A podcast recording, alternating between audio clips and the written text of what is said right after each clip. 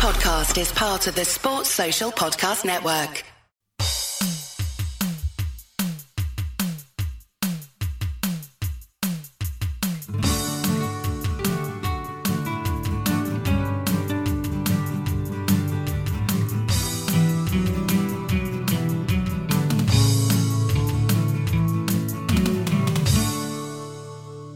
To Nessun Dorma, the 80s and 90s football podcast. This is the first ever episode, proper, of what we hope will be something you'll welcome into your lives like the comforting presence of John Gorman stood next to Glenn Hoddle.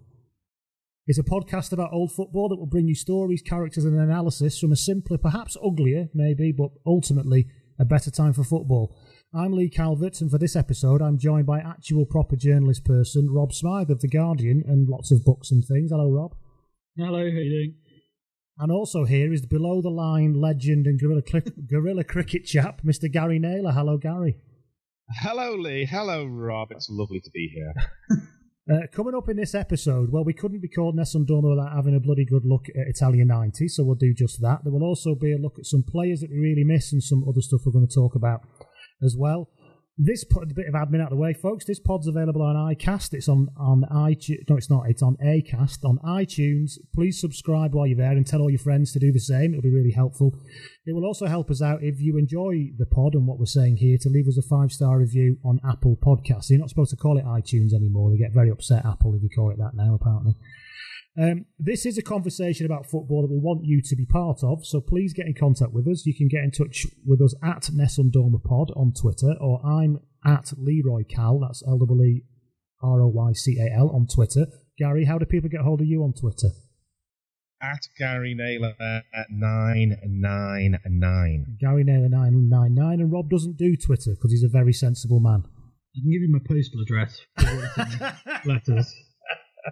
So Yeah. they can go postal on you, Rob. yeah. Yeah, no emails. It's only. I, there's a lot to be said for that. That people shouldn't be allowed to complain unless they have to write it down in biro and post it. That'd soon cut all the nonsense out. Green pen. Yeah. So then let's get on with chatting about uh, the some 80s and 90s football then. So let's talk about what we miss about the game from the 80s and 90s. It's going to be an, on- an on-running thing. As we think of stuff, we'll talk about it. But uh, Rob, what do you miss about the game? Um, well, I've been thinking about uh, this in kind of World Cup qualifying week. I, I missed the whole kind of jeopardy of old football. So teams uh, kind of no uh, seedings, no safety nets. So, for example, in um, 78, I think it was, when Liverpool were champions of Europe and Forest were champions of England, they played in the first round of the European Cup in September, and Liverpool were out. That was it. No, you know, no UEFA Cup, no group stage, no parachutes, nothing. I kind of miss that, and it's the same with the World Cup actually. A- As I say this, Argentina are struggling to qualify, but that was kind of normal in the past. Teams would have to work so hard to qualify. Even we're going to talk about Italia 90 later. I mean, England was so close to not qualifying, even though they didn't actually concede a goal in qualification. Hmm. Poland hit the bar in injury time in the last game, and had that gone in, and had subsequent results in other groups gone the way they did, because it was the usual kind of complicated thing, then England wouldn't have qualified, which is pretty incredible, really. And the same with West Germany, who went on to win it. I think they were one goal away from not qualifying, or two goals. So I kind of missed that, and I think we, we all know why it happened, obviously, but it, it, it's a shame, and it, it does compromise the kind of, for want of a less cliched phrase, the integrity of the sport. Yeah, it's interesting because I was um, thinking about this, and I remember I I was trying to dig out the quote from Berlusconi, and I found it. It was after it was in 1987. Napoli, Maradona's Napoli drew Yeah. Butragueño's Real Madrid in the first round of the old European Cup in '87. And Berlusconi was watching, and being Berlusconi was absolutely horrified at the idea that a big team could go out. And his actual quote, his actual quote was, "The European Cup has become a historical anachronism. It is an economic nonsense that clubs such as Milan might be elim- eliminated in the first round. It is not modern thinking." And that, sad thing is, he was right. well, it was it. I mean, it's just it's that probably what's- what's- encapsulates the entire past. I'm not trying to. I don't want to be a grumpy old man thing here. I'm just saying that's. It's interesting that that one quote probably encapsulates the entire Champions League thing, doesn't it? You can I that just was pull you- behind. That was behind the Champions League was to create or to head off the idea of a, a kind of European Super League, just in the same way as the the Premier League when the FA broke with the Football League to create the Premier League was to avoid the spectre of a kind of uh, Super League coming up. So I mean, they are they are business arrangements. They're not sporting arrangements. Sports arrangements have always been sort of 128 in the hat, and you draw one from another. You play seven rounds, and the winner the winner wins. But um, not anymore. And I mean, I agree with you, Rob. Um, I remember that uh, that match. I think Birtles scored the uh, goal for Nottingham Forest, and um, you know the, the the interest was enormous, uh, and uh, you know the the jeopardy, which is you know another string to my bow as I, I review theatre, and jeopardy is absolutely critical in theatre, but it's being emptied out of sports uh, to some extent. I mean, it's interesting, it's still there in things like um, American football and baseball and stuff like this, where uh, they go into some uh, highly competitive kind of playoffs and stuff like that. But uh, but you're right. Um, you know, the the second group stage in the Champions League was a particularly disastrous idea. I feel, and um, Isn't know, that it'd be gone nice now? to have head-to-heads. Yeah. Is that gone Yeah, now? The second gone. group stage. Yeah. That's long gone, yeah. They, I think they did that for about four years. And it, there was actually one consequence of that. The year Valencia lost to Real Madrid in the final, I think they played 19 games to get to the final because there were two groups plus qualifying hell. rounds. I mean, that's that's a lot of games. It's interesting you mentioned Forest there. I think th- those seasons when they won the European Cup and, and the League Cup and they did well in every competition, I think they played the best part of like 72 games that season. Forest. Yeah, presumably would they have had like league semi-finals? To go Yeah, to loads of replays and all that kind of stuff. Yeah, it was. Um, Yeah. But yeah, it was interesting. And, and reading about that time, and we could probably discuss this in another, another episode because it does warrant a conversation of its own. But um, I'd never quite realised until I read the books just how much Liverpool and Forest despised each other for that sort of five year period. yeah. They hated it. Well, Liverpool in particular hated Forest. Yeah, they did. They really loathed each other. It's, it was for about four years. It was a great rivalry. It was the League Cup final, and I think Liverpool thought the penalty that won it was outside the box. And Correct. Yeah, then Liverpool ended Forest's unbeaten run, didn't they? A couple of months after Forest put them out of Europe. that's right. It was- Yeah, it was a, it was a, it was kind of forgot. I like little rivalries like that. Obviously, Leeds Derby would be another one involving Clough. It doesn't last that long, three, four years. Um, yeah, but yeah, I- Uh, there was a bit of there was a bit of perch knocking off, wasn't there, in that Forest and Liverpool? Because Liverpool were very much cocks of the walk, and uh, Forest, long before Alex Ferguson talked about knocking them off a perch, they were the ones who were who turned up the new kids on the block, and they almost play, played Liverpool football better than Liverpool did because they, they drew the opposition on and they hit them on the break with the, the pace of Wood of Woodcock and the uh, and the brilliance of John Robertson. yeah. So yeah, well, we could go on for hours on that, no doubt. And I'm, maybe and we we, will. and we will. yeah, and I'm sure we'll we will, ladies and gentlemen, uh, have some uh, time spent with that going forward. What do I miss about uh, football from back then? Proper head, proper headers is the best way I can call it, and I don't mean diving headers. I mean you know those like really big headers from more than ten yards out. Mm-hmm. And there seem to be more of them. But like the, the last ones I remember doing it properly was sort of Alan Shearer and Les Ferdinand. But I was watching a video on YouTube the other day, and it was Spurs versus Forest from January 1989, and even Chris Waddle scored one.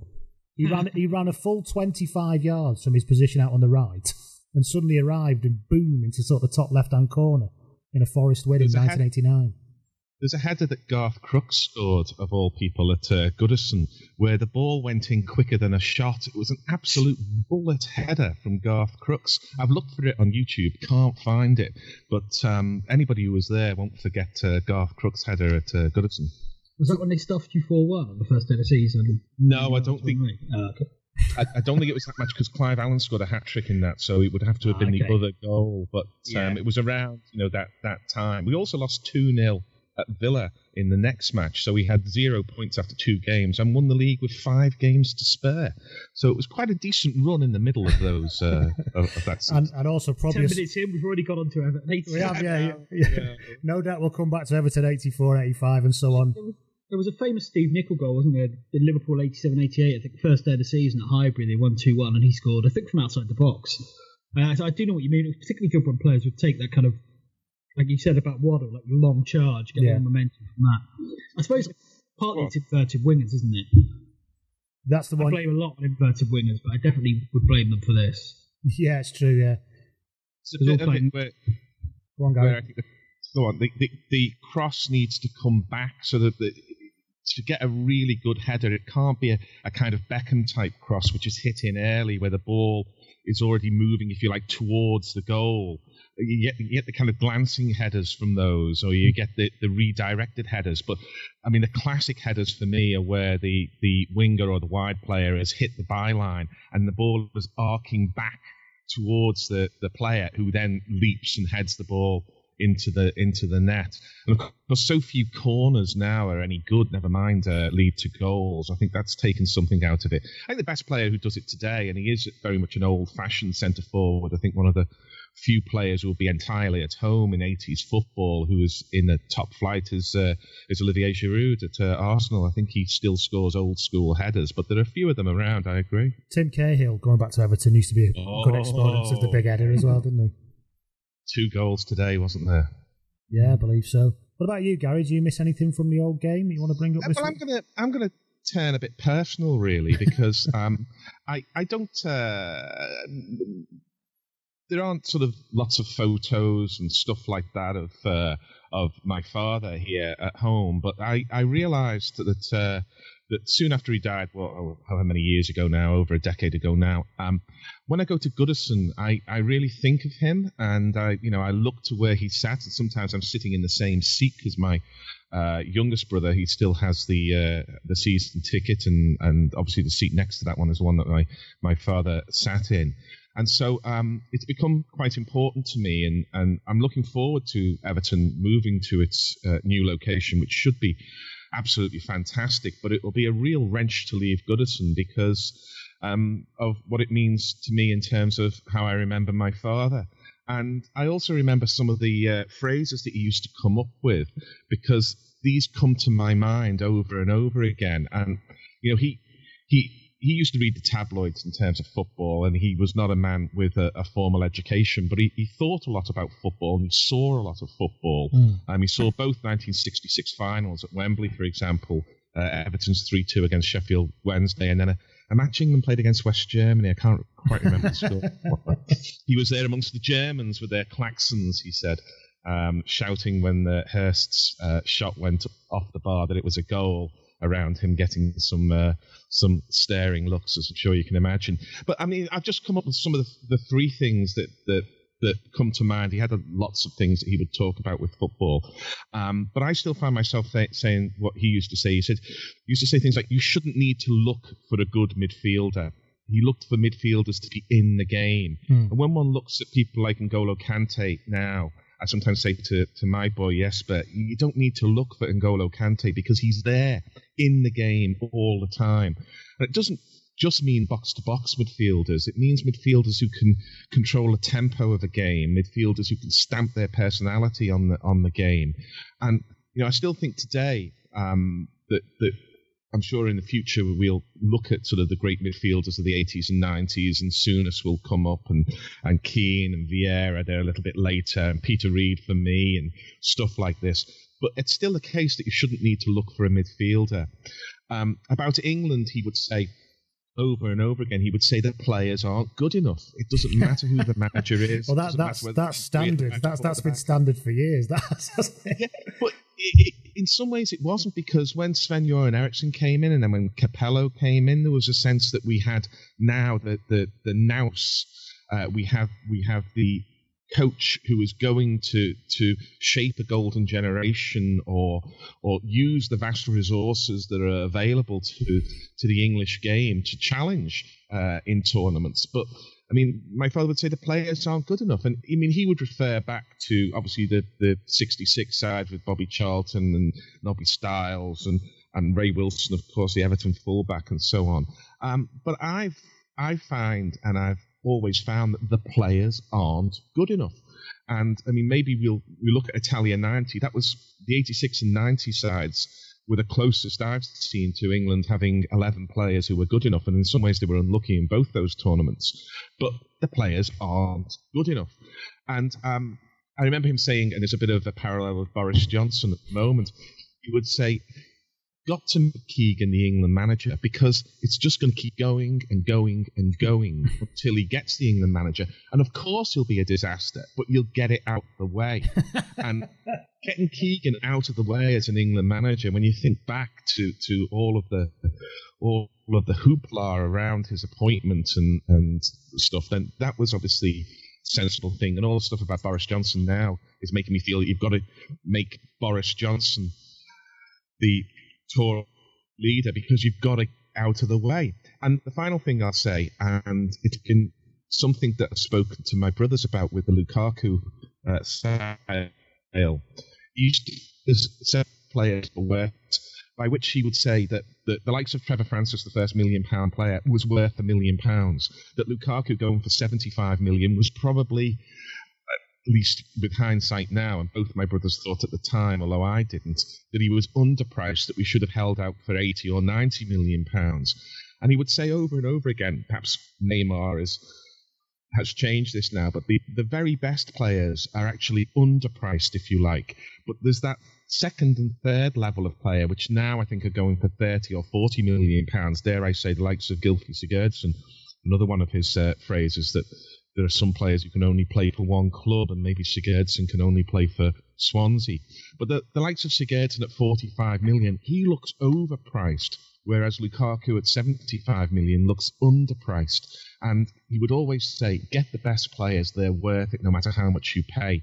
And I think that's being borne out even in the crazy market that we have today. In the 80s and 90s, the numbers were smaller, but you know, Everton sold the Golden Boot Gary Lineker to Barcelona. He'd just been the Golden Boot in the '86 tournament. We sold him for 2.2 million. We should have sold him for five, six million, and um, you know that would have rebuilt the side rather than bought Tony Cottee, who, with all due respect, was pretty much a pound shop Gary Lineker. It's probably an interesting thing to come back to at some point around was there value in the transfer market in the 80s and 90s compared to now? Maybe it's something we can have, we can have a look at. I mean, you know, the the, the literally towering thing that stands out around most probably overvalued or badly valued players is Andy Carroll. Probably that's probably the most glaringly obvious thing I can think of recently of a player that uh, I don't understand where the value came from. Any thoughts on that, Rob? I think the value came from desperation, wasn't it? Deadline day, and they just sold Torres I suppose I, I, can sort of see it with Carolyn that there is potential there for him to be unplayable, but but yeah, a club like Liverpool, he, he wasn't exactly. Wasn't he seven million pounds more than David Villa, who went the same year? That, oh, was always, that, yeah, that was always the comparison that was made, wasn't it? Anyway, we're not talking about that. Let's. Uh, so that's some stuff that we miss. If you want to get in touch with us at Nessun Dorma Pod on Twitter, you can let us know stuff that you miss, so we can talk about that as well. Shall we talk about Italia 90? because we can't have this pod without talking about Italia 90. So, Italia 90 uh, logo that looked like a load of spearmint chews stuck together with a ping pong ball on top. Um, what I didn't realise that I read up about this was that um, England threw their hat in to host this in 1983. They actually like put an application, whatever the equivalent of putting an application is in at FIFA. It probably comes in a briefcase, I imagine, allegedly. But I, I, yeah, I'd like to have heard that conversation with Margaret Thatcher. yeah, can you imagine? Yeah. Um, the thing they withdrew quite quickly, apparently. I think obviously because quite quite a few things happened, didn't they? But and, and England were put in. Um, England's group was in. Let's talk about England, I suppose. Is well, I'll come back to England, but I just, I just want to make this point. England were put in a group in Cagliari because I'm assuming they were put on an island because of their fans, because they couldn't be trusted on the mainland to run riot. They could keep them contained. Well, one question I would like to ask, and I'd like a view of both of you really, is what it's popular memory dictates that it's a bad tournament. Was it as bad as everyone, as you're meant to believe it is, Rob? No, I don't think so at all. I think it was a really dramatic World Cup. It wasn't entertaining in the kind of conventional sense, and everyone always cites the average goals per game, I think 2.21. There were some awful games, don't get me wrong. But I think in terms of drama and stories, which are two of the things that are most interesting about a World Cup, it had so much going for it. But also the location, I think it was perfect. Italy, just kind of around then, Serie A was the best league in the world by a mile, and the whole thing just felt so important in a way. I'm not sure any other World Cup has. I mean, part part of this, of course, is tied in with age. It's the first World Cup I remember properly, so yeah, I'm always going to romanticize yeah. it.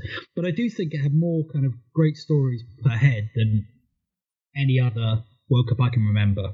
And it was also, I think a lot of the problem with the 1090s, the final was so bad and so kind of miserable that it's coloured a bit of what's gone before. For example, two semi-finals were excellent games, really, really good games. Argentina played brilliantly against Italy, which again people often forget. quarterfinals weren't great, fair enough, but there were also great stories: Cameroon, Ireland, England, Argentina, West Germany, Schillaci. There's so much going on, and in a way, I, I would, you know, USA '94 had so many more goals, and I think USA '94 was a really good tournament, but it didn't have anything like the kind of drama and. And yeah, I don't know. I just, I just thought there was a lot going Yeah, on. I'm, I'm- I'm, I'm- memorable. Similar with you, I think it's you can remember sport without the emotion, but it's no fun, is it? You know, I mean, if you you know, I can't look back on Italia '90 without a significant amount of emotion because of one, England, two, my age, three. I always get the. For me, it seemed to me like the first cinematic World Cup. Yeah, I know You know what what I mean? Do you know what I mean? It seemed to be like painted in very broad, grand strokes compared to the kind of fuzzy picture from Mexico and stuff. What's your thoughts on it, Gary? Do you remember? It? You have fond memories of it, or Yeah, um, I, I do, and um, you know, part of it was the glorious sunshine in, in Italy and the Nessun Dorma, the Puccini, sort of every time you it came on the telly. It was a glorious summer here as well, which helped. There, Uh, uh, have you, have you got Peter Story in the background? There? Bob? yeah, I don't know where that's Um, coming from. I, Sorry about that. I've got four points that uh, that I've uh, considered. Um, I mean, I've read the stuff about the tournament, the average goals, and a lot of dull games, but they, they tend to disappear in the background. You know, the the older one gets. I'm a little older than both of you. The older one gets. The, the less and less you remember the rainy days, and the, the stronger and stronger you remember the, the sunny days. And to me, it was a, a tournament of moments. You know, it's the it's the Roger Milla around the uh, corner flag. It's the it's Lineker pointing to his eye with uh, Gaza losing it. It's David Platt uh, goals. It's it it's Shilton trying to claw that ball out of the net as Andy Brehme's uh, uh, free kick goes over his head. I sometimes get World Cups mixed up, by the way, so Rob may come in and tell me it was 98 or something. But but it was it was a tournament of, of, great moments, and the, the further it recedes in history, the more those moments stand out of the of the at times uh, tedious background. Um, so another point uh, is that we had the most continental player in the tournament, and he was a chubby Geordie, and um, he was he was technically the best player in the tournament, in in my opinion. You know, first touch, his ability to play with his head up, his picking up a pass, uh, was just unbelievable. For years and years, we'd had this issue with the lack of technical players, and we were being told all the time that you know it's the Dutch that we should follow, or it's the Italians, or it's the Germans, and we had the most continental player, our boy in Gaza, and he, you know, he was one of us. He was a working class lad, and everything that came with that. But the most continental player on the pitch was England's number seventeen. Nineteen, Gaza nineteen. number nineteen. Yeah. From And, my um, point of view, was- to pick up on that was point about how his technical ability, what I always remember about Gaz was about, yes, everything you've just said. But what game was it in where he did that sort of? It was like a really Geordie Cruyff turn. He had like two people Oh, on him. And he, is it Holland? Yeah, and he, and he Cruyff turned, and he kind of elbowed people out of the way. So he had that technical thing, but he also had that ability to sort of, you know, bustle his way through people as well. There was that- that's what made him so charming, I think. He was brilliant. Yeah. I. Sorry, Go go on, on. No, no, go on. Uh, Well, he, he he was a physical player as well. I mean, at his at his best, you know, Gaza had absolutely everything you want an attacking midfield player. I mean, he was he was Pirlo without the good looks, the wine, and the sophistication. But my God, was good. You were Rob. saying, Rob? Yeah, I think it was so rare, even now, but certainly then, to see a central midfielder who could beat people in the middle of the pitch. Mm. And he did that, as you say, it was often using his strength as, as much as his skill. And it just broke the game open. He did it so often. Um, yeah, I think he's not necessarily the best England player I've seen, but I think he's the most exciting because it was so new. The way he did it, the character he had, and the personality, the fact he wasn't scared of just anyone. Like, he played against Matthäus, Gullit, people like that. And Bobby Robson tells a good story about how on the afternoon of the Germany game, he's basically saying that you've got to follow Matthäus, you've got to do this, blah, blah, blah. And Gascoigne is just kind of, he, Gascoigne said, I can hear you, boss. And apparently Rob said to him, I know you can hear me, but are you listening? And of course he wasn't, but he played brilliantly against Matthäus, who was the best, probably the best player in the world at the time. He wouldn't. he wouldn't rest, would he, Gascoigne? Apparently, every time they, they told him to take the stories, afternoon yeah. off, he was he was running around like a lunatic. and yeah. Chris Waddle said used to. I think he used to go to John Barnes' room, partly because I like talking about tactics, and partly just to get away from Gascoigne, because he he said he was just a complete pain in the arse. There's a there's a there's a clip of yeah, there's a clip of Waddle being interviewed in 1990, I think, and at one point he does turn around and sa- shouts, "Gaza, will you shut up?" or something because he's he's stood there on a balcony and he's underneath them shouting and being complete. I, I don't think I don't think there's ever been a. I can't think of many players, and again, it might be because of my age, but even not really, because even when you think about Euro '96 as well, I can't think of many players who simply just imbue so much joy from watching football. Hmm. You know, I mean, there's probably a few, but in terms of being an English lad and the memories of that tournament, I can't think of many other players who've given me that much joy, really. Well, it's No. a it's a skill that you see in actors, either on stage or in in movies. The the ability to connect with an audience, and it's not something that can be taught. It's not something that uh, that you sort of follow a procedure can do, or you haven't got it. And Gascoigne had it on a football field. He could look at a lens, or he could do something, and he could react to it, and it immediately connected with not hundreds, not thousands, but millions of people watching. And you know what's happened to him is obviously a tragedy, and it's Yeah. a tragedy that's played out before with other great footballers. We can all name them, I'm sure, and it'll happen in the future. But in that golden summer, and for a golden period of four or five years, he was just fantastic. Now, there's a linked point that I'm going to make in a, in a moment, but um, Lee, cue me in for it when you're ready. Okay, doke. In terms of the wider England team, there's some. I mean, there's there wasn't just the, the, the stuff on the part. There's some, there's some great stories about that that team. There's one. There's a clip on YouTube. You can find it where Nigel Kennedy. Do you remember when Nigel Kennedy somehow somehow became a, a person, a, a prominent person in popular culture, despite being a violinist? It was really odd. It was a funny sort of period. He was in the Always charts. and turned up in an Aston Villa scarf. I think was it just because he had like a, he looked a bit like a university lecturer with a spike, so basically people thought that he wasn't. But anyway, and his accent changed, didn't he? He went from being this very plummy guy to this really brummy guy in about five years. But that's that's an aside. And he came to ent- entertain the, the the England squad, and the cameras are there to watch it, and, and it's really great because they're all looking slightly bemused. But it in the back of the shot all the way through is Brian Robson, who looks not just bemused, but you can see him transition into looking like actually visually angry by the end of it. Like, why am I being forced to watch this absolute shit? Basically, I'm imagining. so there's probably stuff, and then there was the one you showed us, Rob, the race night thing as well. Oh yeah, I think was it Lineker and Shilton were the bookies, and they've got these videos sent in. And fr- I think Fred Street, the physio, tipped Gaza off beforehand. There was a twenty to one shot. The one, and of course, it's a great video because you can just see, particularly Shilton, the mounting horror on his face. But Is it- Gaza's really hamming it up, going, "Go on." Yeah, Very- Shilton's because You- Shilton's incredibly tight, wasn't he, as well? So it was like a Yeah, I think Lineker, yeah, Lineker was the other bookie as well. Yeah, it's very funny. And Ga- Gascoigne's like just hamming up as much as he can. You know, they, they used to um, get these in holiday camps in Pontins and Butlins in the 70s. I think they used to arrive on a on a big kind of disc, and they were horse races that were from Australia. yeah, they're pre-recorded USA. like the Kentucky and, Derby. and stuff, weren't yeah. You, you'd have a kind of totalizer, or you would have a, a, a bookie's afternoon, and you'd you bet on horses because, of course, there were only three television channels then, so um, the horse racing wasn't on. But thousands of people would sit drinking Watney's Red Barrel, and um, and uh, well, hundreds in the room to be fair, but thousands across it's, the country. it's how and, uh, unimaginable. and would bet on these horse races that were recorded from sort of you know sort of rural Kentucky. Yeah, I, what I like is is that no matter what the technology is of what period, footballers are the most boring and unimaginative people in their use of it, aren't they? What should we do? We've got to tell you the video. Let's have a race night. Let's play cars. Now they've got you know Instagram. They just post pictures of themselves going shopping, or they just watch Netflix all day, don't they? There's there's nothing. Eating Nando's. Or their Twitter account gets hacked.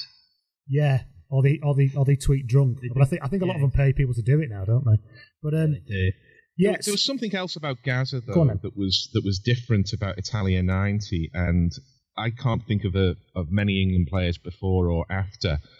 Is that Gaza repeatedly and and Lineker to a certain extent, and there was one or two others, maybe Michael Owen for a short period, but they played their best football in the biggest matches. They didn't freeze. you know, they, they, they were they were us as we imagined ourselves to be out there. If we could do it, that's what we would be doing. Yeah, that's so I think true. some yeah. of the disconnect with the England team at the moment is is we see these players who are who are frightened, and we see these players who are within their shells, and we think, well, if we were there, we wouldn't be doing that. We'd be running at them. We'd be going for it. We'd be trying But everything. We, we just look happier, I think. that. We Don't just forget though, at the, that I'd agree with you, but at that point in time, we were having exactly the same conversation about Barnes, Waddle, and to a lesser extent Beardsley. Now, whether it was fair or not, I don't know, but it was all, that was always discussed, wasn't it? Why don't they do it for England like they do for Liverpool, Spurs? Barnes in particular got a hell of a time. Well, he's he's the Yeah. kind of he's the key he's the the boring writer's unimaginative writer's reference point, isn't he? For anybody you But want to say who doesn't perform on the, the big international problem stage. with the big problem with John Barnes is he scored that goal in the Maracana. If he'd not scored that goal, he wouldn't have got so much stick. But the problem was he set the bar so high with that goal in the Maracana that, particularly with its location and against Brazil, that he was constantly being expected to live up for that, live up to that, as well as, as being brilliant week in week out for for Liverpool. Um, so yes, there, there was certainly a, a bit of that. I think uh, Waddle was a notch or two below John Barnes as a player, but um, he's still got a bit of uh, a bit of stick. Got a as well. different got a different view on that, Rob? Well, yeah, probably. I, I mean, uh, Waddle did more overseas and slightly more in international tournaments. Having said that, Barnes was very unlucky. I think it's important. Generally, tactics kind of weren't discovered until the late 90s, but 4 4 2 was a big problem for Barnes and Waddle because it wasn't like the two midfield players would be what we now consider holding players. It was in the World Cup, it was Gascoigne and Robson, and then Gascoigne and Platt. So I know they went to a sweep system, but for most of their England careers, they're playing in a 4 4 2, and they hated that. If you read All Played Out, Waddle in particular is so kind of almost angry about it. Or actually, no, more just fed up, constantly chugging up and down the wing. Hmm. And actually, I, I watched a Germany game, West Germany game a while ago. Waddle played central midfield in a, a 5 3 2 or 3 5 2, and he was tremendous. Played as an orthodox central midfielder, and he was absolutely tremendous. So, I don't know. It's, it's a shame that Robson didn't try to sweep earlier. I saw John Barnes play central midfield quite often for Liverpool against um, Everton, which was a huge game at, at, that time. And Barnes was just fantastic playing in the middle. He didn't always play wide. I but- Barnes- sometimes we, we get the idea that that four four two meant that the same players played in each of those positions. But And he did then. players would I move think. around. I'm not sure they did with England, personally. Maybe I not mean, with England. Maybe not with England. Good Around point. it- around it- through the middle quite often. Well, around Italia 90, they were playing. He was playing. Robson was playing Barnes up front with Lineker a little bit. I think he started up front against Belgium actually, and played okay. Had a good goal disallowed. Um, so But he actually, was they a were. back goal player. He was a player that had, had to be running from midfield. He was he was a ten rather than a nine.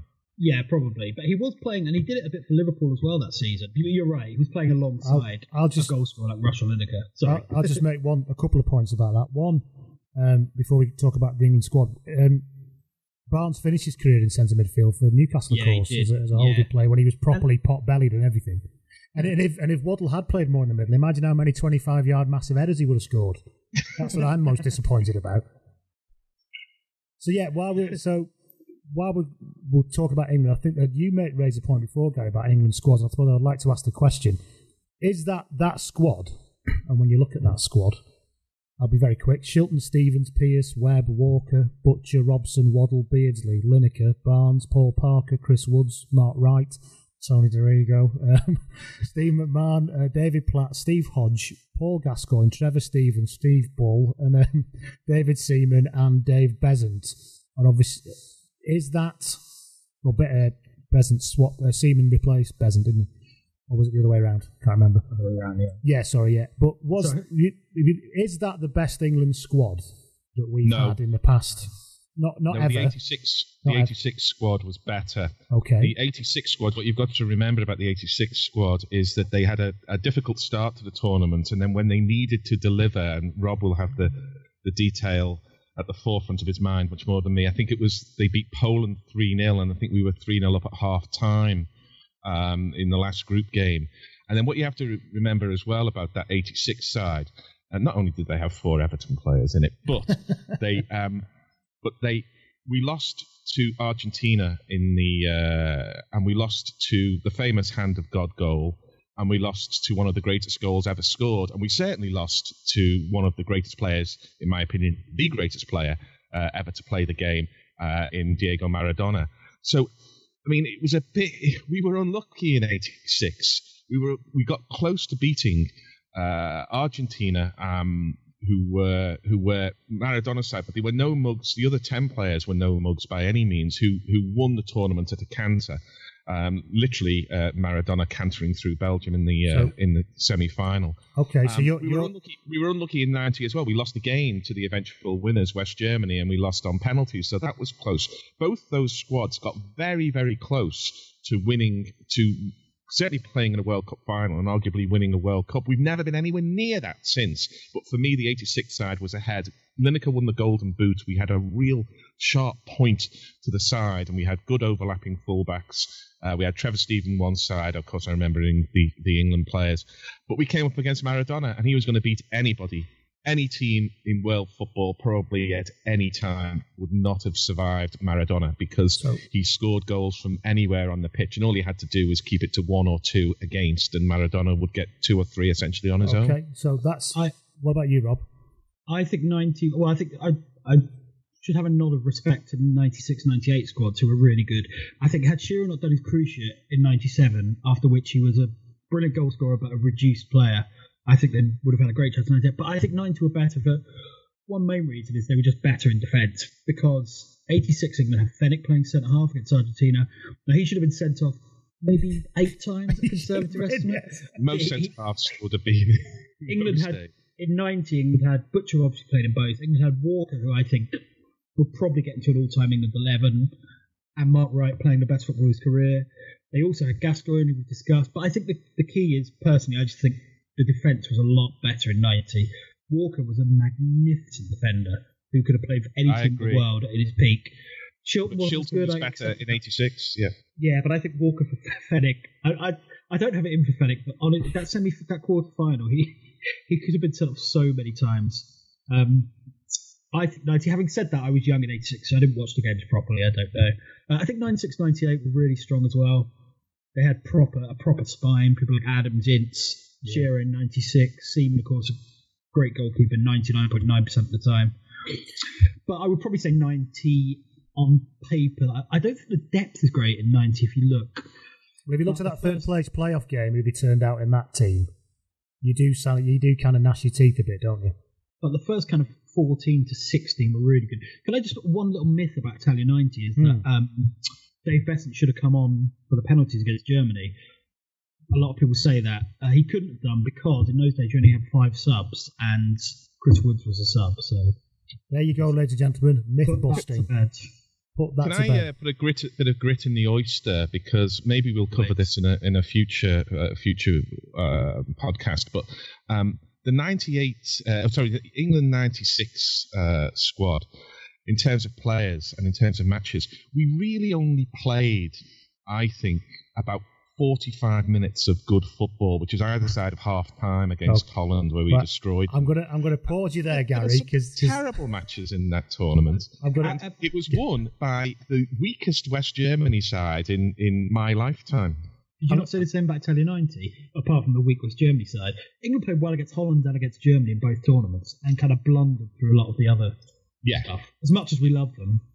right. They, they, they- they came back against Cameroon well in Italia 90. I mean, they were I- up against it. Oh, no, They they were were. up against it. Yeah, they did, but for 90, maybe 100 minutes, they were battered in that game. They, They were. were- I watched it but again they recently and they were slaughtered. Yeah, they were, but they showed such heart, and we were watching it. And and this is another one of my other points about Italia '90. We were watching it with a sense of disbelief because even people from my generation, the generation before me, just couldn't believe that England could lose to anybody because you know we invented the game and all that palaver. But my generation, an African side taking on England, it was just you know it was a, it was a gimme. So to see um, England being outplayed by Cameroon, or as they were often called, the Cameroons. I don't know why. um, was was was remarkable, and it was a it was a wake up call, literally really- a wake up call. There's a good story about that game. Howard Wilkinson was one of England's scouts, and Cameroon, I think, had four players suspended. And he told Bobby Robson, basically, you've got to buy. And Robson told the team, and he said, I know I shouldn't be telling you this, I know I shouldn't be telling you this, but Howard says, blah, blah, blah. And of course, with four men suspended, they slaughtered England. Shilton was so good in that game. Um, and There's- I agree with Dicho Hart, Gascoigne in particular, and Lineker and a few others. But yeah, they they were lucky. Even Yeah, in they- extra time, they were lucky. There's a Yeah, great they story. were, they There's were a, lucky. there's a And great they- story. A bit came in. Uh, you know, they they they got Yeah. the, the penalty, and there was Yeah. a bit of experience there. That's true. That's true. Lineker was great. There's a great story. Getting the penalties, no one scoring. Yeah, there's a there's a great story about that. And after the Howard Wilkinson thing, when they came out into the tunnel, and uh, they were all both teams were lining up, and, and apparently one of the things that struck England so much was how tall Cameroon were. They were like almost like some almost like a basketball team, uh, most of them. And Stephen, remember Stephen Tataw, the captain, he was about six foot three. And there's this whole anglophone, francophone. I don't know much about the cultural history of Cameroon, but I do know there's an anglophone, francophone thing. Some speak English, some speak French and they were doing this thing with, and they used to sing. They were singing a song in the tunnel, and Bobby Robson shouting, thinking that they don't understand what he's saying. Look, lads, they're frightened of us. They're singing. They don't know what's going on. And apparently, Tataw, this giant, just looked down at Robson and said, "Mister Robson, we always sing before matches. We are not frightened of anyone." Sort of thing. And Robson just kind of looked totally terrified. Well, while we're on Well, camera, a- while we're on, sorry, Gary, just- When, when if you were six foot tall, you were you were a giant. You know, people talk about sort of Terry Butcher's giant centre half. I bet he's only six foot six foot one. And that Cameroon side, I remember them being so tall. If you, I mean, I'm not here sort of using cultural stereotypes, but you know how when the camera pans on Paul Pogba and he's in the uh, and he's in the tunnel and you're thinking, God, bloody hell, he's a big guy. That's what it was like with Cameroon. You looked at them in the tunnel and oh, they were big guys, and that sort of got the fear going a bit as well. Um, which leads me into a point because I don't want to lose this, Lee, because Hmm. we've been skirting about it in in a few uh, different ways. Um, again, I think I'll, I'll claim a bit of uh, age here for special knowledge in that this Italia 90 was the first tournament that was really experienced collectively. Um, I remember watching matches in uh, Bar Italia in uh, Soho. Uh, I'd go down there, a huge group of people all trying to get in, and we were standing in the street in, I think, Frith Street, isn't it, uh, Bar Italia? And I was looking overhead onto big screens because it was times when pubs started to get big screens. Um, I watched uh, matches in the Latchmere in uh, in Battersea, and um, it was it was a time where where watching football in a pub was was not really all that common. Pubs didn't really have televisions, and they certainly didn't have uh, televisions tuned to football. If anything, they had the occasionally the horse racing on. But big bigger screens started to arrive. Nothing like the size of the screens now, but it but you went out with your mates and you had a few pints and you watched football in the pub, which since obviously since Sky, but even before then, has become commonplace. But but Italia 90 was the first time I remember regularly saying, well, shall we go down the pub to watch the game? And that collective element, I think, was important in the kind of mythology of Italia 90 because you weren't sitting at home sort of drinking Watney's Red Barrel and throwing popcorn at the screen as uh, another free kick sailed over the bar. You were with your mates. Mm. Yeah, that's a great point. It is, I, yeah. I was a bit too young. I, I, my head lots of choices. Basically, watch it in the bedroom or watch it in the lounge was about my. Uh, could you not but, I, get, but I do take point. It's a really good point. could you not get someone to get you some cans, even though you're 14? Cans of- a four pack of Vimto was Because it, back then, yeah, but back then, of course, alcohol pops didn't exist. You had to suffer if you wanted to drink young, didn't you? You had to drink something that tasted awful. But anyway, yeah. So and there was one related point about it, and to me, uh, I've left it to last, but it actually is my most important point about Italia 90, is that it was it was just over a year, I think, after Hillsborough, and it was at a time when when um, there were the ID cards uh, for football fans, and you know, football fans had a had a bad reputation, and some of that was well earned. And if you know, you don't need to read the hooly porn stuff or to have been around to know that football hooliganism was real and it was frequent and it was unpleasant. You could stay out of the way of it if you wanted to, as as I did, and lots of people uh, did do. But the threat of it was always in the air. But Italia 90 did something. It, it made you feel good about being a football fan. You could talk to people without apologizing. You Mm. you didn't get people looking down you- the nose at you. Um, women talked about football. A lot of women uh, talked about Schillaci because he was the pin-up boy, and he obviously had a lot of personality and was Mhm. about as Italian as you can get without being sort of Al Pacino. And um, it made you feel good about being a football fan for the first time certainly probably in my lifetime because I started going to football in the early 70s and there was lots of hooliganism then and the the the, uh, the trains getting smashed up and everything else. But Italia 90 was a turning point. It was a cultural turning point and the kind of Nick Hornby comes after it and stuff like that. But it was a chance and of course you've got when Saturday comes and the fanzine stuff. But it was it was that it was the the tipping point where you could be a football fan and you didn't need to apologise for it, and you could find other football fans and you could talk about it without guilt. And it, that was really important part of Italian Yeah. 90. You're going to say something there, Rob? Yeah, yeah, I think that's completely true. But one thing that's interesting, and I'd be interested to hear your thoughts on this, Lee, is that I was 14 during that tournament, and I'm only aware of all that subsequently. At the time, but I loved football. My mates at school loved it.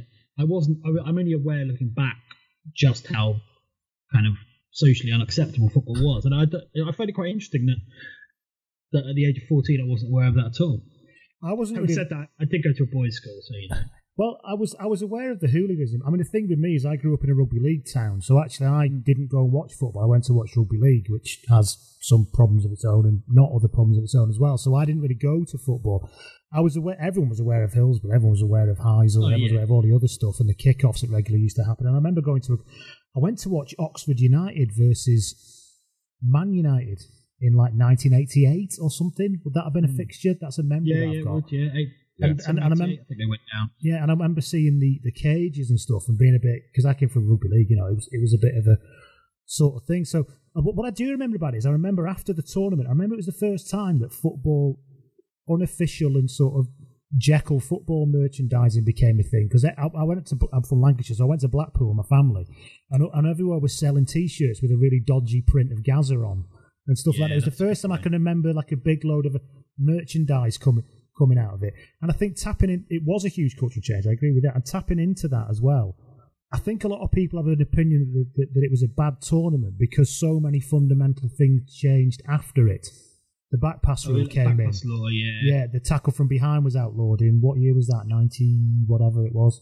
They started to push it after 90. I don't think it happened until Van Basten was Right. forced to retire. But yeah, it was. But it was on the. Um, But I think that the feeds into the collective memory is this thing that, well, it must have been really crap because they introduced Yeah. all these things to make football better afterwards. And it somehow seems that football got better afterwards. So it seems like it's this seminal few weeks in the history of football. So it's really, it's quite I think that's strange. a- really. I think that's an excellent point. It, did, it was a line in the sand. And, and there were some terrible games. There were some negative games. I just think there weren't quite as many as people remember. And as Gary said, there were great moments, great stories. I mean, even just quickly, the second round, the second round, last 16, when you know no big team should go out in the last 16, in theory, hmm. and you have Brazil against Argentina and West Germany against Holland on the same day. oh, come on. And then you obviously Rijkaard and Voller, um, Brazil, Maradona, the biggest smash and grab in the history of football on Brazil, who slaughtered Argentina. absolutely slaughtered them, yeah. Maradona. There's a great bit when Maradona did he he beats he doesn't quite beat seven players, but he makes progress through seven players, and he breaks the first wave, and you can see the three defenders, and they just suddenly think, oh shit, and like ten years just come into their head of what Maradona could do to them, and they end up two of them end up running into each other. They're so discombobulated, they just run into each other, and then of course plays it through Caniggia, really good finish. I just think to get that in the second round, that level of intensity and drama. And of course, Rijkaard and Vollert comes back to your thing about moments. And I'm not, I'm not saying we condone spitting in another. that was, that was it. but you'll remember it. in terms of football history, it was the most beautiful catalogue of shithousery you'll ever see from a player. From, From a really nice human being. Yeah, it was so against type. And he did, I mean, it was it went in about there was like four acts to his shithousery, wasn't there? There was the kind of there was was it the tackle, then the spit, then he stood on his foot, then he pinched his ear, then he spat at him again and stuff. Well, the I remember watching it live, and live you didn't really know what had happened until the replays came, and then he had Rudi Voller. I remember described with his Mrs. Slocombe haircut, which I thought was very good. But we're all desperate. We're all desperate for the German to be the villain, you know, especially. yeah, what Rudy did he get sent off for? We still don't know what he got sent off for. And for the Dutch, the glorious Dutch with those great triumvirate of Milan players uh, there, and we wanted them to be to be the the the, the good guys. And you're just watching Rijkaard, you think, oh, that's bad. He should have sent off for that. And then another angle comes in. Oh, oh, we should have gone for that as well. Oh, oh. and it was just terrible. It was like it was like um, it was it was like seeing I don't know your your your hero um, doing a Harvey Weinstein into, Oh, into dear. a potted Yeah. plant or something. It was What- it was just I want to talk. horrendous. I want to talk about the second round and characters a bit more, but I'll just finish off on the, on that that particular incident by leaving it to the to Jack Charlton's view on it. apparently he spit on him. Yeah, he did. That's what it seemed to be. And and then he spit on him again. I mean, I would have said, I would, I, if he'd have spit on me, I'd have chinned him. That's a 1970s Leeds defender's approach to dealing with problems. He, he wouldn't have even made it into the black book. He would have dealt with it before he put his name in the black book. done, yeah. But the point about this thing about characters, if you look at the second round, you look at the games, right? Cameroon beat Colombia 2 1. That had Roger Milla playing, and, and let's talk about Roger Milla a bit, okay? I rewatched some of the games, and because I was young at the time, I didn't have that much memory. Rewatching it over the years, he's a remarkable player. He- and, and, and the biggest testament I can give him is that I don't know which foot is his actual foot when you watch him play. That's always a good sign, I think. And, and another good side is I'm not sure exactly what position he played, which going back Absolutely, to the straight lines that we used to have in those eras. I, I watched the England game and he he's like I hate to use the expression false nine, but he was like that in 1990 when it was unheard of. He drops in all the time, really good technically, lots of give and goes, beats players, and can finish. I, I was really shocked, genuinely shocked by how good he was because I thought it was just like a nice story. He roofed a few, you know, leathered it past the keeper, robbed a keeper, and so on. But he was miles better than I remembered. Yeah, um, he- I think there was either a commentator or again it may have been someone who just shouted it out in the in the pub. But um, somebody said, "Oh, he's coming on to old man it," you know, sort of, you know, get a kind of valedictory sort of turn around the pitch. This icon of uh, of Yeah. African football because he was he was said to be 33, but there were rumours that he was sort of 38 or something like that. No, this. he was officially 38, Was he officially 38? I well, he think- might have been rumoured to be 43. and he was 40, and he scored at USA 94 when he was 42. Yeah, but I, I, And- I sorry, and he on. came on and he had as you say he had this wonderful balance he played all over the field tremendous technique and and for those who wonder what he played like um he almost played like uh, like a kind of force of nature in the way that the the Brazilian Ronaldo played when he was at kind of PSV. He would pick the ball up on the halfway line and run towards the goal and kick it net. Like, you know, can't, can't everybody do this? But um, but he really was an extraordinary, and of course he was such an engaging character. Again, he was one of those people who, through television, could communicate with people. There was a joy, and there was a, there mm. was a, a, a, a, a surprising element. He was surprising himself, I think, as much as he was surprising the audience. And yeah, I mean, in the I didn't have a school play, playground, but I was 27. I was working in the in the West End in uh, in uh, Dorothy Perkins in the buying office. I was working in women's fashion, would you believe? Um, but we were all talking about we were all talking about Roger Milla the next day. Who is he? Well, well this guy's fantastic. one of the goals against Romania, he basically makes for himself. I think he heads up in the air or something, and it's bouncing around, and he just thinks, "I'll sod this." Runs 20 yards, knocks it past the defender, and then leathers it into it. And it's even more Incredible. amazing. One, not just his age, but he was retired. I think was it you telling me? Yeah, Rob? He was yeah. retired and living in the Reunion Islands, which makes it I'm an even more, sure even right, more yeah. brilliant story. By the way, I think I think the president persuaded him out of retirement because he played in '82 when they were a good side. Then um, he's already past 30 by then. Um, yeah, extraordinary. And then some other good players. Makanaky was quite a nice player. Oman Um, Biek was Oman quite good. wasn't Omam-Biyik was a good player. Yeah. Yeah, he was Um, good. and a handful. And then, of course, Massing, who everyone Benjamin for the rest Massing. of their lives, returning. Yeah. What I love about Benjamin. Massing when he gets sent off, Stephen Massing. Oh. Is it Stephen or Benjamin Ben- Massing? Benjamin. Benjamin. Yeah, when he got sent off for doing the most heinous act of GBH, he then like he claps his hands above his head as he's walking off, as if he's done Yeah, something yeah. outstanding. You know, as if, he, as if it's like he's been tuddled off as a glorious conqueror, which he was There's in a way, I suppose. there's another great bit in that red card when he butchers Caniggia, he loses his boot, and there's a bit of a melee, and one of the Argentinian players, I forget which one, comes over, and he has this lovely sly look over his shoulder for where the referee is, and then just stamps down on Matt's It's brilliant. It's the best part. It's not that. It's just a sly look, just to make sure. And while we're on Cameroon, everyone must remember. Do you remember the referee in the Cameroon England game and the way he signalled for Oh, penalties? come out- Yeah, yeah, yeah. yeah. He did like a final double. he whistle, almost yeah. like I'm, I'm a Catholic person. He always joined his hands together like in prayer, then sort of pointed it towards the goal, didn't he? Like, did he There was a bit of? Billy Billy Bowdenism going on. there was a bit the of Billy. Bowden about it. It's a switch I think sports. guy did the final as well. I think he was. Was he really? And there was some controversy because I think does he, uh, does he live in Argentina or is his dad Argentinian or something? but uh, apparently Argentinian people absolutely hate him because obviously he sent two of them off and gave a penalty. I think so. I might, if I'm wrong, then But that so, while we're on the second round, and it's interesting to look at this second round actually because Cameroon played Colombia, and I think that was probably the first time the world got a good look at Higuita and Valderrama. Was it?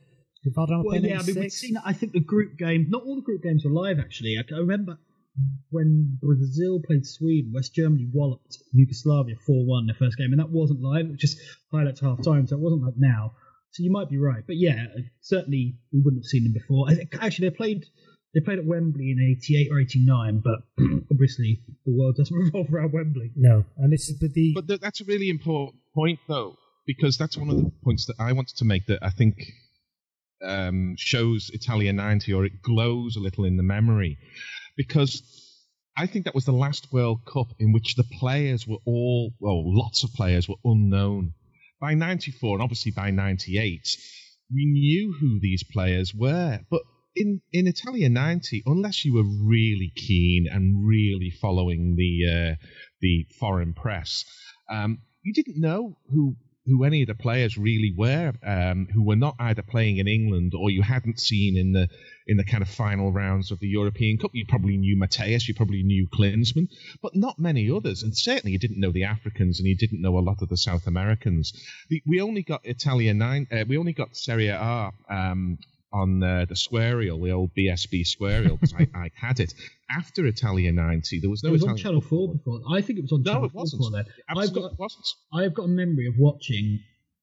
I think it was Verona when Milan threw away the 89-90 title. They had uh, two players sent off. I think I watched that in my bedroom, and I didn't have an illegal feed from Italy, so it must have been on somewhere. Uh, it might have been But I agree the with you, it was- occasional game, but I it was on- bought I bought the squarial specifically to watch Serie A football, and it was after, Well, and that's, that's how right, they, no, they they punted it. but from the sounds of it, uh, Gary, you didn't have to buy it 'cause it was already on Channel Four. You just- You've made a mistake. no, no, yeah, from 90 to 92 it was on Sky, and I remember that as well. They had they had some really interesting pundits. People like Lineker, who we now obviously associate with BBC, was one of their pundits. Souness. There was a lot. Of, generally, it was people who played in Italy, apart from Lineker. It was it was BSB um, rather Yeah. than, than Sky, and um, it was uh, and it, it that was that was a chance to watch foreign football. Now I, I again I may be misremembering this, but I bought the Squarial um, rather than Sky because they were you know BSB were the rival to Sky at the time. Um, because it would show Serie A football, and I wanted to watch that on a Sunday afternoon because there wasn't that much choice, there wasn't that much sport on television then. But we we've lost a bit of that kind of unknown unknown quality. You know, 1978, Ossie Ardiles wearing the number one on his Argentina shirt. Know mm-hmm. any of the Argentinian side, and we got Luque looking like Che Guevara, and you got Mario Kempes with that long hair and narrow, thin waist there, all homoeroticism charging forward.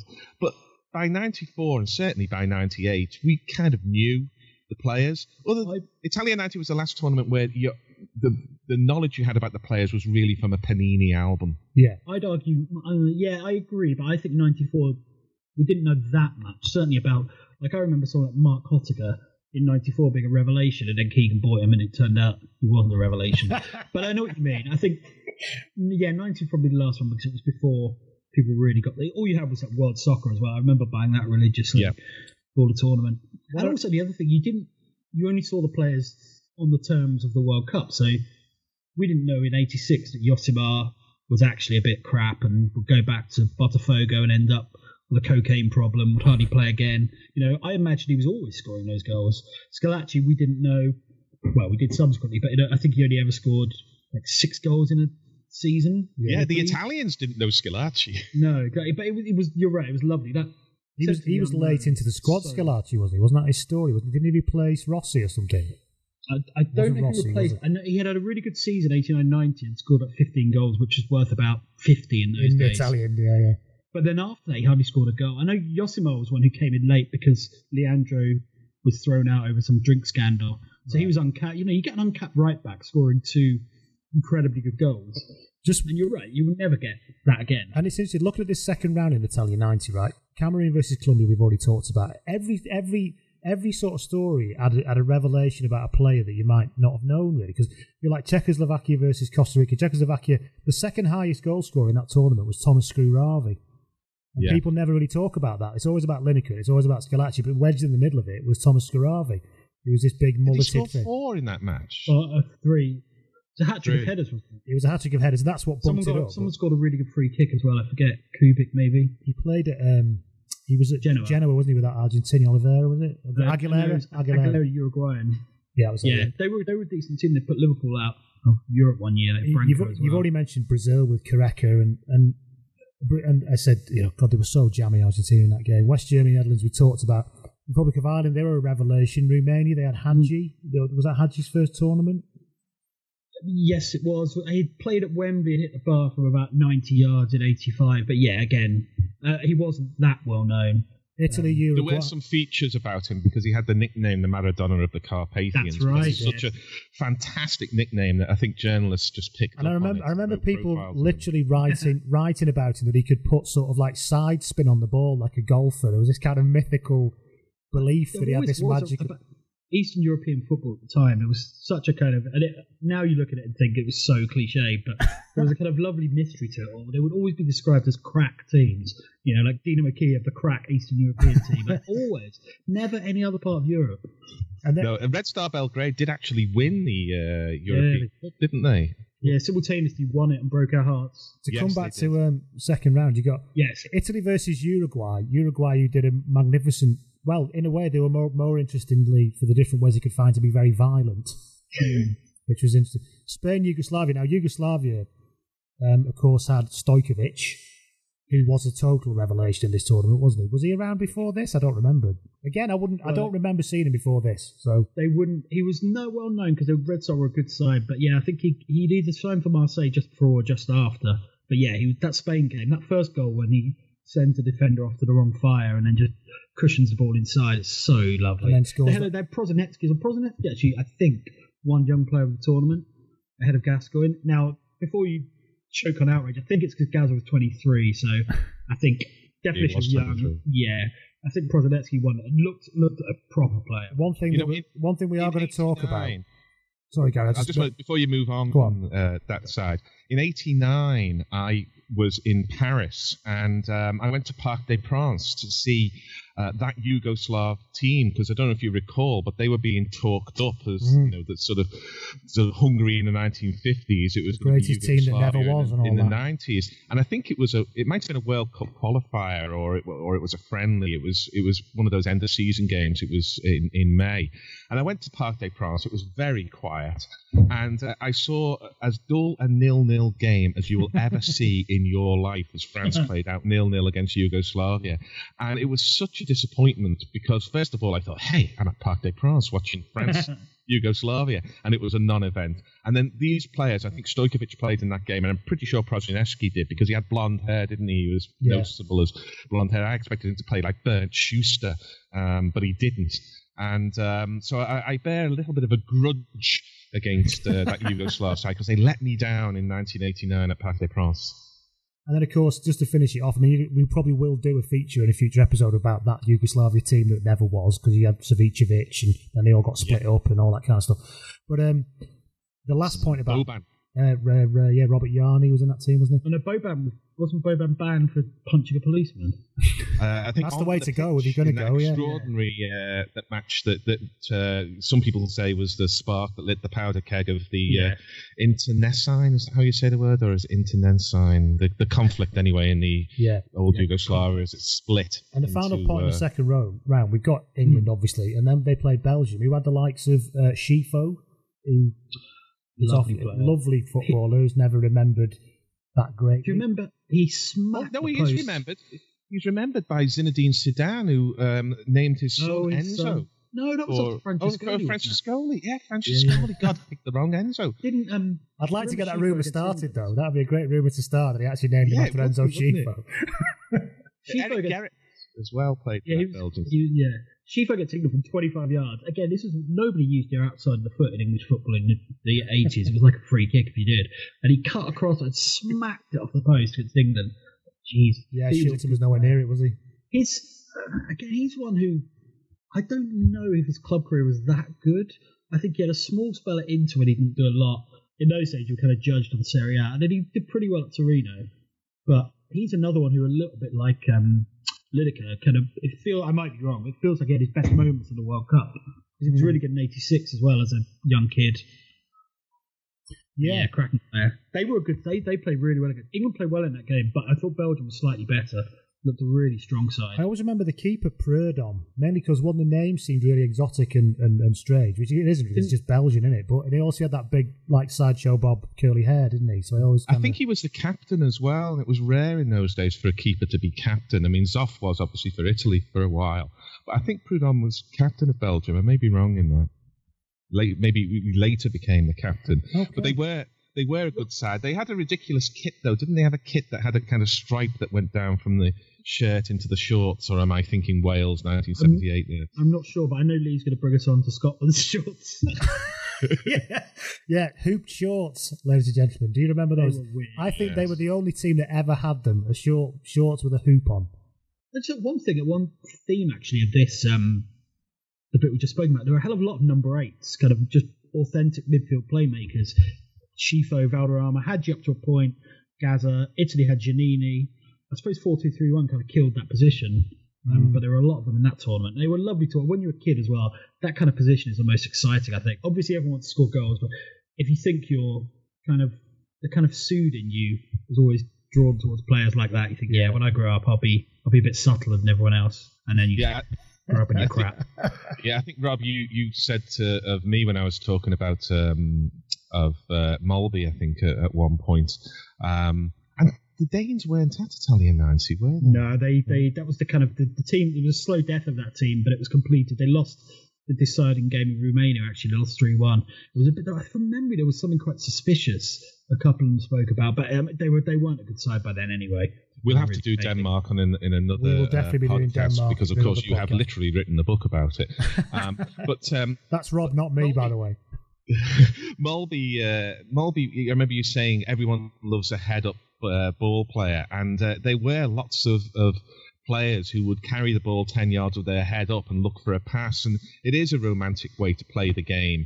You know, you can either play the rat-a-tat-tat of the tiki-taka and so on, and that's that's good to watch. But to see a man pick a ball up just inside the opposition half, run 10 yards, bring defenders out of position, uh, and then with head up, not looking at the ball, play a killer pass. It's a joy. Didn't Molby just- do that versus Everton in the final in '89? He moved forward. He, he looked Yeah, one way and one pinged, left. pinged it to the left, didn't against he? Can I just say something on killer passes? So Colombia's last game, they were playing West Germany.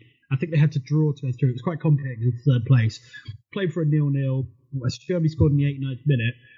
And Barry Davies, who I love, I think he's my favourite commentator ever, but he's in the middle of giving Valderrama a ferocious bollocking, basically saying, on the biggest stage, he's let his country down. And the minute he does, Valderrama plays this amazing reverse pass, puts Rincon through and he scores. it's, it's brilliant. And, but I think he, like, he owns up to it and says, ignore the commentary or something, but it's just because like, it's a classic Barry Davies bollocking.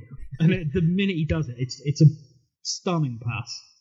Like quick one two and then reverse pass. Rincon Again, we'll probably talk about Barry Davies in a later commentary because I absolutely love the there's, there- I'll there's tell so you much what, Rob, good you're about. beginning to look a bit like Barry Davies, you know, behind the glasses there. That, that's the nicest thing Right. I, I hope that you've all enjoyed our little gamble through Italia 90. I think there's going to be stuff within that we'll come back talk that the, we've identified we will come back and talk about in future episodes. If there's stuff that you'd like to let us know, you'd like us to talk about and do a bit of research about so you can enjoy while you're listening to us, then get in touch at Nessundorma Pod on Twitter or there's contact at nessundormapod.com, which is the website. Um, or there is a website, you can just go to nessundormapod.com and have a look on there. Uh, so that we'll leave Italia 90 there. Uh, I was going to talk about the kits, but we haven't got time. The kits were lovely. Um, but we'll move on to now to players that we really miss. I've even got an 80s soundtrack for this, everyone. Are you ready?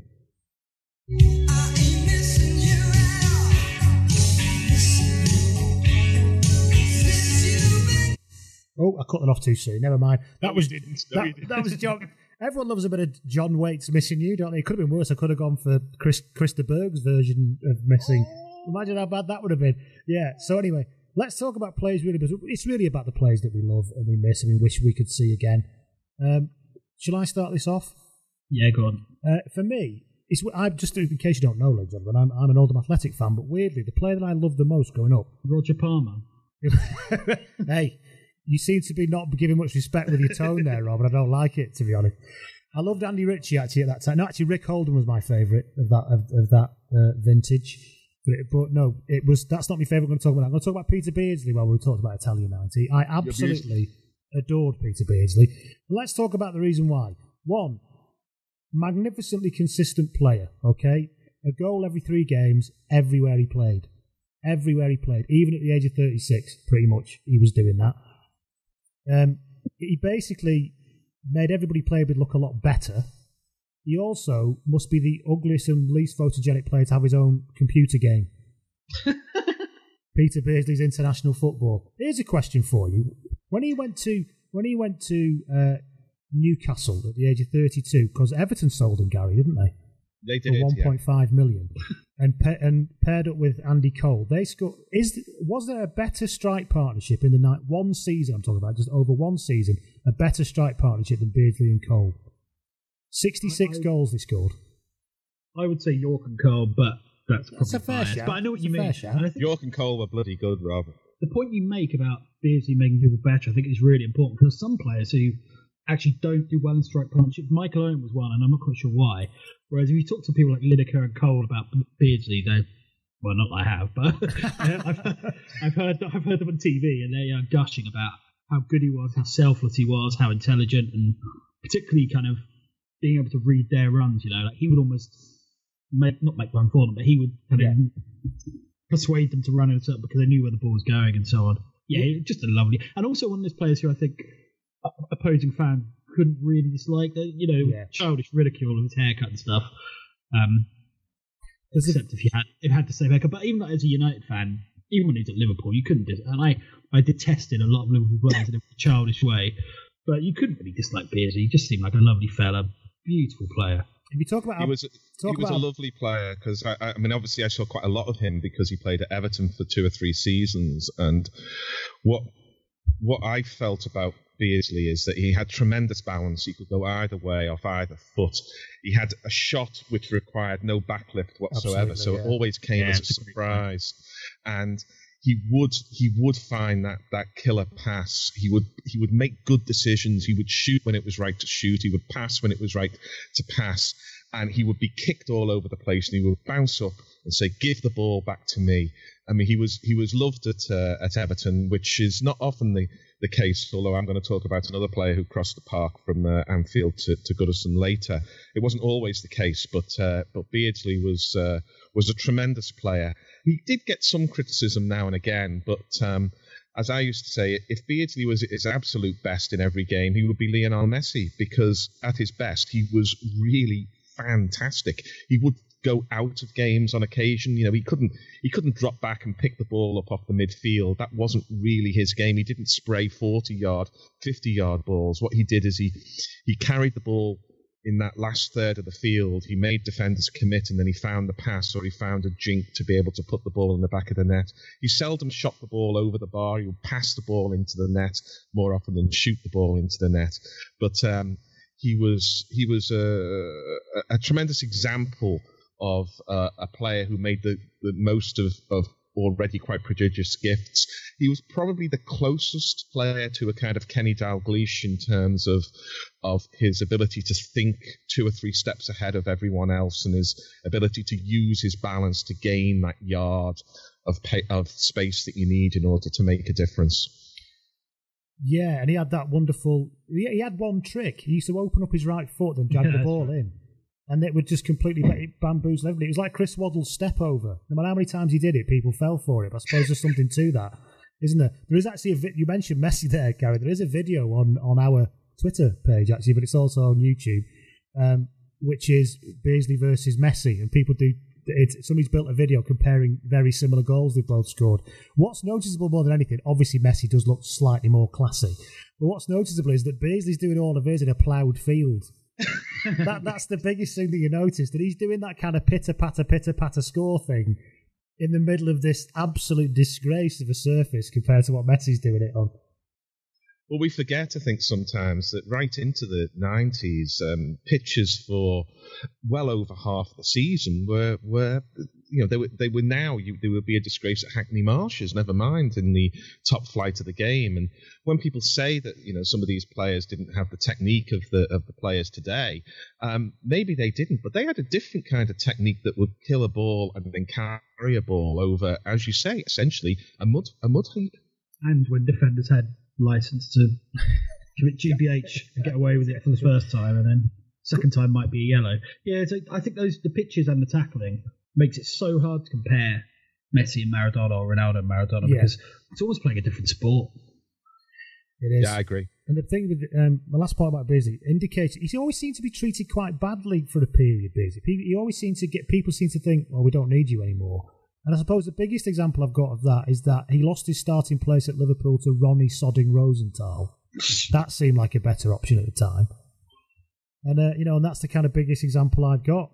And then and, and Well, they sold him to Everton at 28, I think. I mean, it was just a million pounds crazy. yeah, for Ronnie Rosenthal because they wanted Ronnie Rosenthal in there. And then he was top scorer at Everton in his first season. It wasn't a great time for Everton, that was it? Yeah, probably only needed to score 10. To, I think he was. I think he was he carried, goals or something. carried the side along with one or two two others, and you know, he, he played every game. He was never injured. He was just just fantastic. He was quicker than people give him credit for as well. Very quick over five yards. wasn't so much man for running twenty. He wasn't. He, he couldn't really throw the ball over the top and expect Beardsley to run onto it in the way that a kind of. Uh, uh, Lineker could, or dare one say Stuart Barlow, who then would hit the corner flag with his shot. But um, he was he was great over sort of uh, ten yards or thereabouts, and, and very good over one yard. I mean, John Robertson was the best player I ever saw over one yard, but Beardsley was pretty good. Do you remember what yard Stuart well. Barlow's nickname was, Gary? Well, he was a headless chicken. Is it going to be Stuart, something like that? Stuart Barndoor. Yeah, yeah. he couldn't hit it with a banjo. Yeah. Yeah, so that's the yeah. We'll leave Beardsley there. Has anybody else got some uh, player they want to talk about that they miss? Go on, Rob. Go on, Gary, you go. Oh, okay. Well, um, I, I miss I miss Kevin Sheedy because he was a fantastic player. Obviously, he was part of the great mid '80s Everton side who never had the chance to explore their their potential, but they were a great side, believe me. But there are other reasons why I I love Kevin Sheedy is that he never really looked like a footballer at all. You know, you see these sleek athletes these days. I mean, Sheedy was about five eight, five nine. He had bandy bow legs. He never came out and warmed up or anything like that. And I mean, as I once said, if he was if he was standing next to you on the bus on the way to the, the match, you would never notice him at all. Um, but as soon as the ball went onto his left foot, and his right foot wasn't just for standing on, but his left foot was a wand that could do anything. And an example of doing anything was one of the greatest moments I ever witnessed. And I still think this is unique in, in football. I certainly can't remember anybody else who's done it. Thierry Henry almost did it, but he did it differently. In, against against Ipswich, in I think a cup game, and it is on YouTube. Um, free kick about 20, 22 yards out, so the wall was uh, about five yards or so, six yards into the penalty box. And it wasn't like today where walls are sent back 10 yards and they use the spray paint. It was probably about nine yards back, if that. And uh, Sheedy ran up with his left foot and he put it in the, I think the first one he put in the top right hand corner, went across the wall into the top right hand corner, into a postage stamp. The referee pulled them back because there was some reason, maybe, maybe one of the Everton players had pulled the man out of the wall and so on. So Sheedy spotted the ball up again, ran up, and he put it in the other corner. Now, to do that, I mean, I would just have walked off and think nothing I do in football will ever top that. But to do that, to put the ball in one corner, be asked to take the free kick again and then put it in the other corner, what what a moment of genius! His other moment of, of genius is, uh, of course, at, at Anfield at a time when Everton were beginning to usurp uh, Liverpool um, as the best team in Merseyside and the best team in the country, champions in 85 and 87, where Sheedy, who had played at Anfield and couldn't get in to the side, they preferred Ronnie Whelan to Kevin Sheedy. Now, obviously, I would prefer Kevin Sheedy to Ronnie Whelan, but that's a tight call because Ronnie Whelan was a great player.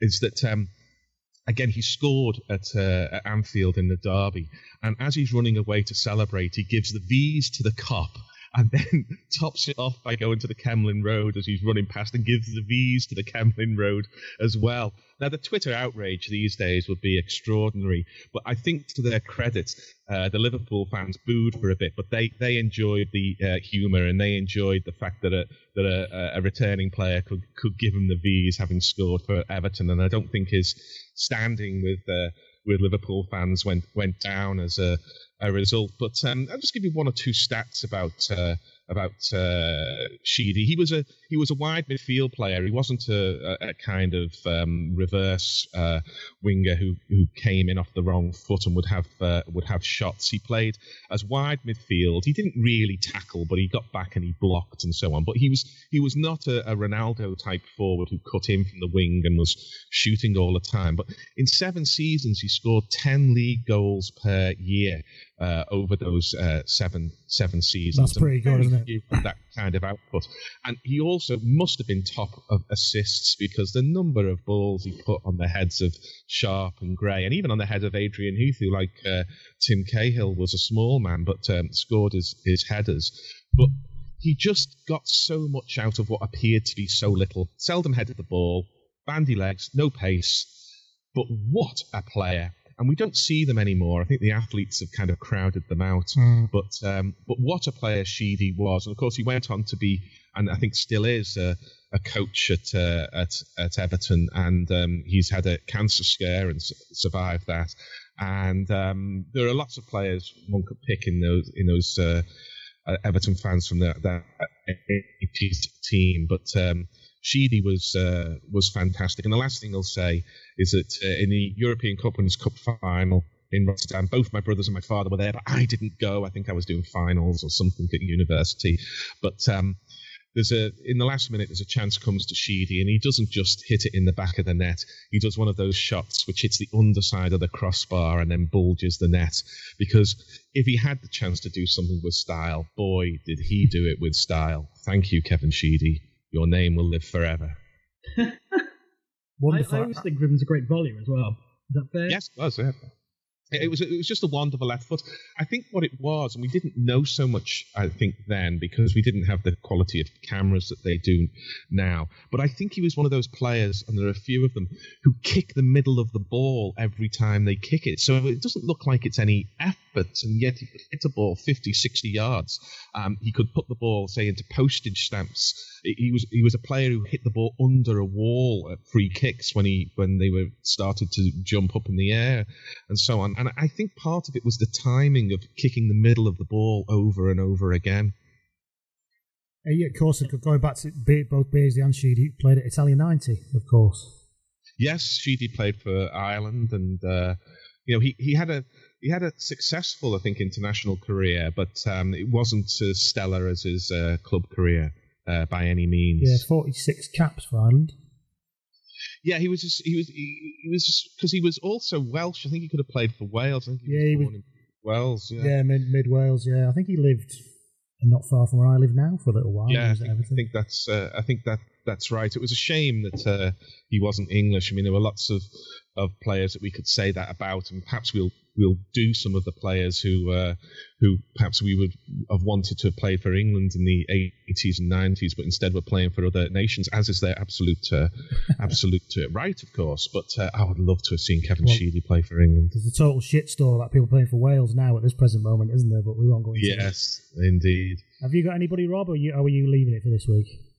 Um, oh, I, I can do someone if you like. Want him? I haven't actually thought of anyone. Um, oh, I don't need to then. I, it's okay if you're not if you're not no, I'll do something quickly because I know Gary loves talking about Roy Keane. it could have been him on um, Paul Scholes, yeah. I, I yeah, would, they're the two. there are some, I mean, probably in terms of sheer kind of entertainment, I miss him like Le Tissier, but Gary's kind of covered that, the whole idea of the athletes taking over. Just one quick thing I love about Le Tissier is that he used to go to McDonald's pretty much every morning on the way to training and get, I think it was a sausage and egg McMuffin. And one day he got too, he had too many, and he almost had a fainting fit during training. It's in his autobiography, which is a really funny book. I've not um, read that one. I must pick that one. It's up. really. There's one, one other great story about. Um, sorry, I'm going off on one here. Right. They were away on. In fact, there were two more. There was one. They were away on a pre-season trip somewhere. I forget where. And this is when Shearer and Ruddock were at the club. And um, Shearer was in the shower, and Ruddock and a couple of other players went in to steal his uh, minibar. and they steal, I don't, I don't know why, they stole it and ran out. And as the Shearer came flying out of the bath, bollock naked, Ruddock dropped it in a panic, and apparently Shearer like stamped all over him. And Le Tissier says his foot was basically hanging off, and they had to take him for an operation. And he said, "I can't help but look back at that and think how different English football might have been." and just one last one, the, I think it was the 86-87 season. They were stuck in their position; they couldn't go higher or lower going into the last game. When they were away at Coventry, so they had like a few drinks the night before. And apparently, when they got to the bar in the morning of the game, Jimmy Case was still there, and um, from the night before. And then until after about 20 minutes, he took a corner, Jimmy Case, at the com- on one end, and commentary broke. And Case just had to sit down on a wall. He was like talking to the commentary fans because he was in such a state. And uh, he, he was subbed a couple of minutes later. Can you imagine Uh, on that? Can you Le Tissier, I imagine just that? want, I just can I just give you a couple of quick things about Le Tissier? Is that um, I think it was the season before Shearer left Southampton. Um, I remember talking to people because I think I'm right in this. It may have been the season before that, but there was a season when Alan Shearer scored four goals in 30 odd games for Southampton, and uh, uh, Le Tissier scored 23.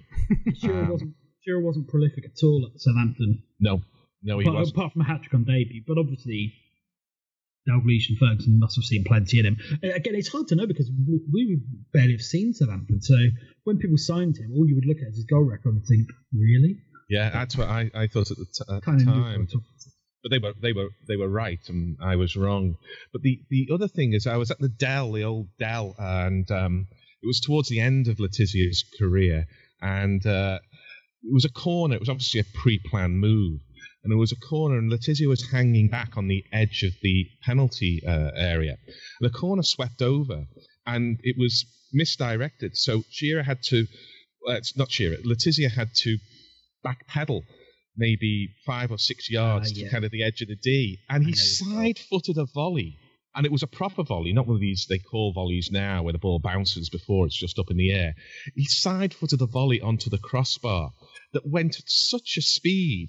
And I've never seen a player do it before or since. But again, I think it's that balance, the the eye-foot coordination and confidence that um, that allowed him to do that. And it was that you often got it in a in a in an away crowd in particular because the away fans are obviously sectioned off. There was a moment of kind of jaw-dropping silence as the the bar was still rattling, and we're saying, "Did we just see what we just saw?" And then, of course, as an away fan, you don't know whether you should applaud or not. And I think some of us did applaud, and some of us didn't. But um, he was an extraordinary talent, and uh, in some ways, a, a unique footballer. But maybe we need to do unique footballers at another time.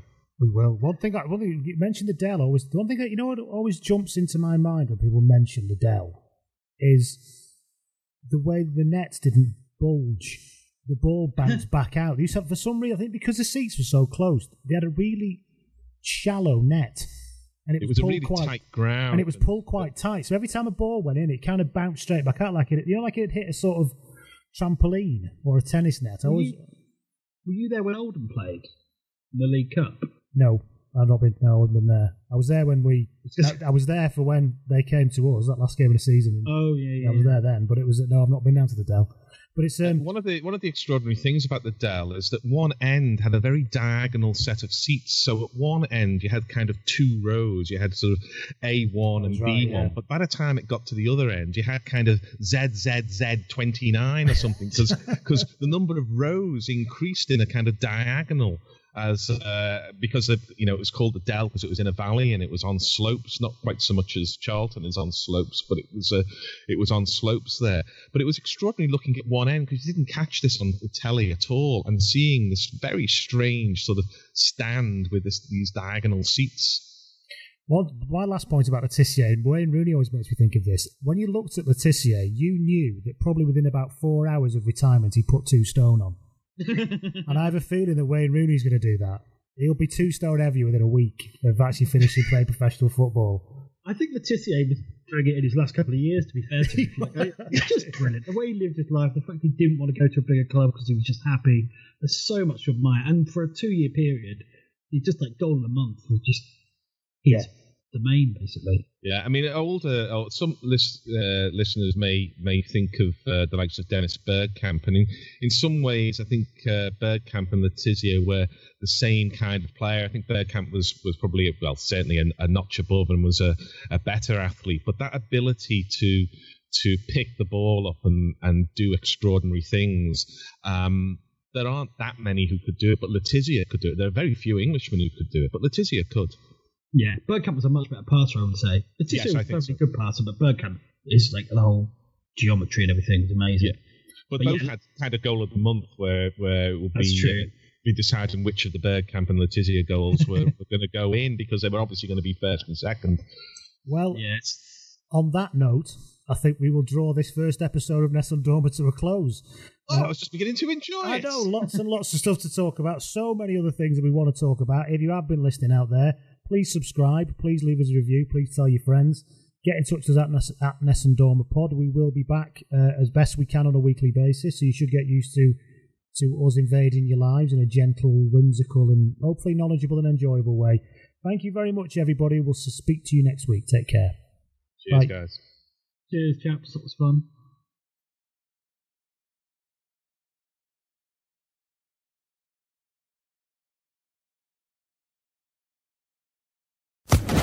Social Podcast Network.